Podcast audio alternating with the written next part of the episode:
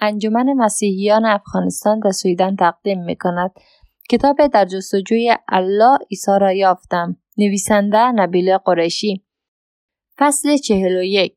قرآن دانش و بوکاییسم. دعوت به اسلام از زمان محمد نیروی محرک برای مسلمانان بوده. ولی قرن بیستم شاهد نیرومندتر شدن آداب و رسوم دعوت به اسلام با نیروی محرک غیرمنتظره بود. دانش امروزی حتی شگفتانگیزتر از اینکه این رسم اسلامی به دستان یک مرد بیدین فرانسوی افتاد. موریس بوکای متخصص بیماری های روده و معده و پزشک شخصی یکی از پادشاهان عربستان سعودی. هنگامی که در سال 1976 کتابی به نام کتاب مقدس قرآن و دانش نوشت. زمین تازه جوان زده ای را در دفاع اسلامی بارور کرد. این کار نوآورانه می‌گوید که کتاب مقدس پر از اشتباه های علمی است در حالی که قرآن به گونه معجزه آسا خردمندانه و بی عیب تشخیص داده می شود. او نتیجه گیری می کند که قرآن به اندازه ای از نظر علمی پیشرفته است که باید کار خدا باشد. تأثیر کتاب در تبلیغ اسلامی می رفت که نقطه عطفی در تاریخ باشد.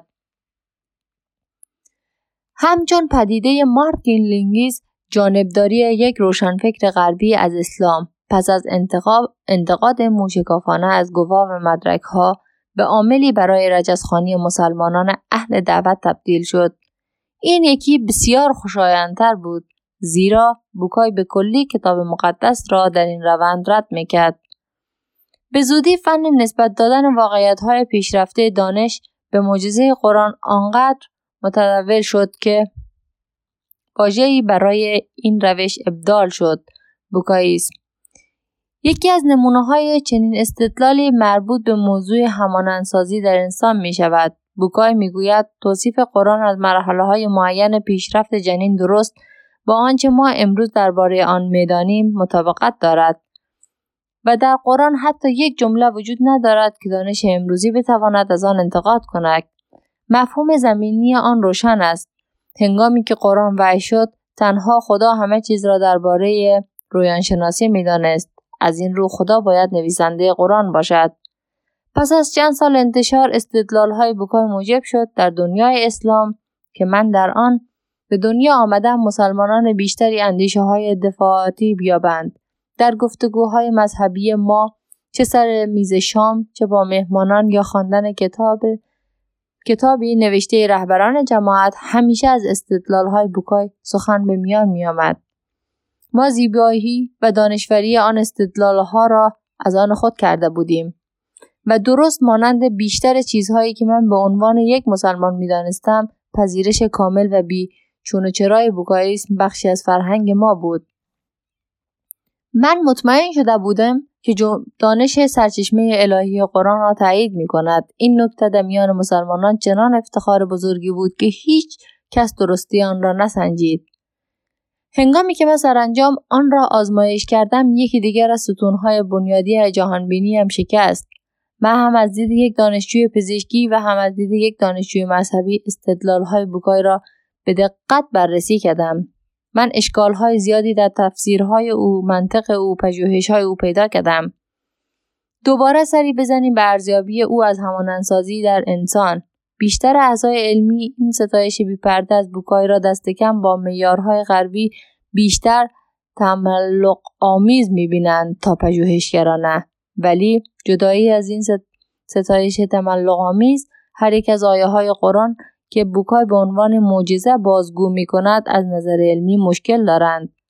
برخی از آنها بیشتر برای پزشکان و بقیه برای همگان آشکار است.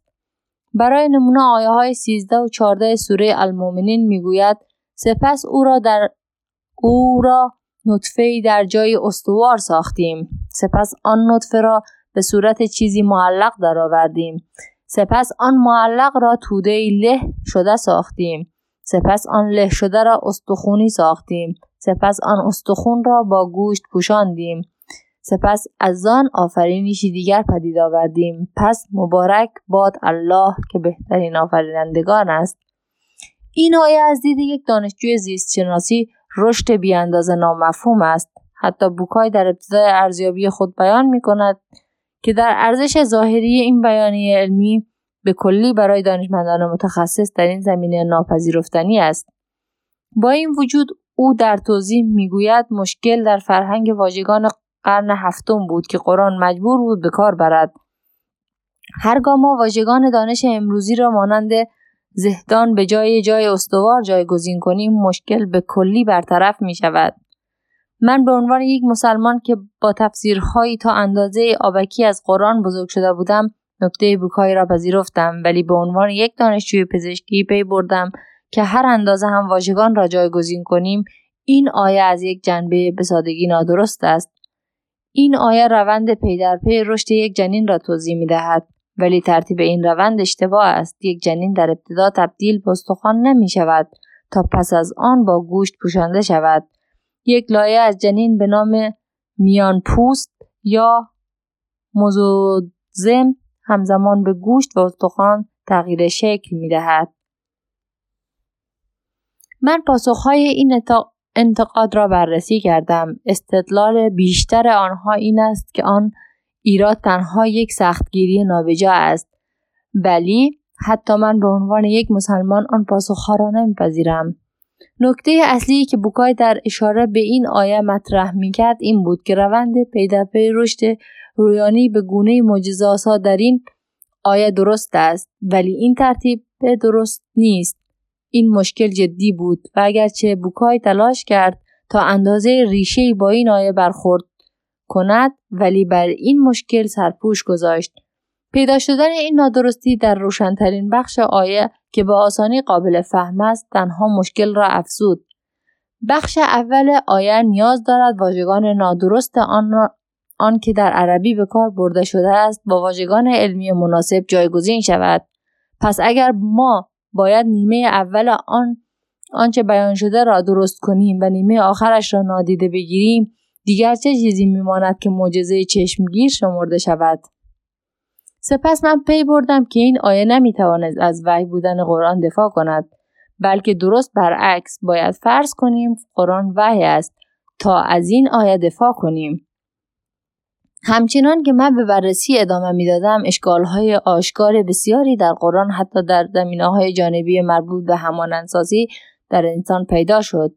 آیه های 6 تا 7 سوره الطارق می‌گوید که نطفه از سلب مرد و میان استخوانهای سینه زن بیرون میجهد.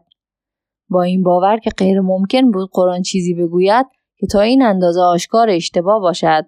شروع به جستجوی پاسخها در اینترنت کردم. یک بار دیگر همان رویه را در دفاع از این آیه یافتم. تفسیر واژگان و سرپوش گذاشتن بر اشکالها. و آن مانند یک الگو پدیدار شد. چه در ادعای مجزه های علمی چه در دفاعی از اشتباه های علمی در قرآن همیشه قرار این بود که آیه های روشن قرآن به چیزی که نگفته بودند تفسیر شوند. و سپس بر هر مشکلی سرپوش گذاشته شود. پس از آن که به این الگو پی بردم فکر کردم که بوکاییسم هم مانند بررسی زندگی محمد بود. تنها در صورتی می توانستیم از باورهای اسلامی خود دفاع کنیم که مانند یک مسلمان متعصب حاضر باشیم به نفع دیدگاه خود برخی واژگان را تفسیر کنیم و بر برخی از نکته ها تاکید کنیم.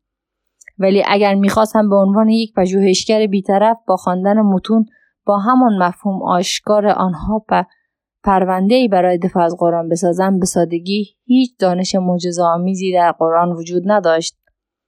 در آن هنگام من از امکان وجود دانش علمی در قرآن نگذشتم. ولی این گونه نتیجه گرفتم که برای دفاعی محکم از وحی الهی نیاز به چیزی قوی تر بود. من اکنون با اطمینانی راسخ به عمیقترین ریشه ایمانم برگشتم. ایمانم به اینکه متن قرآن را به طور کامل دست نخورده مانده بود.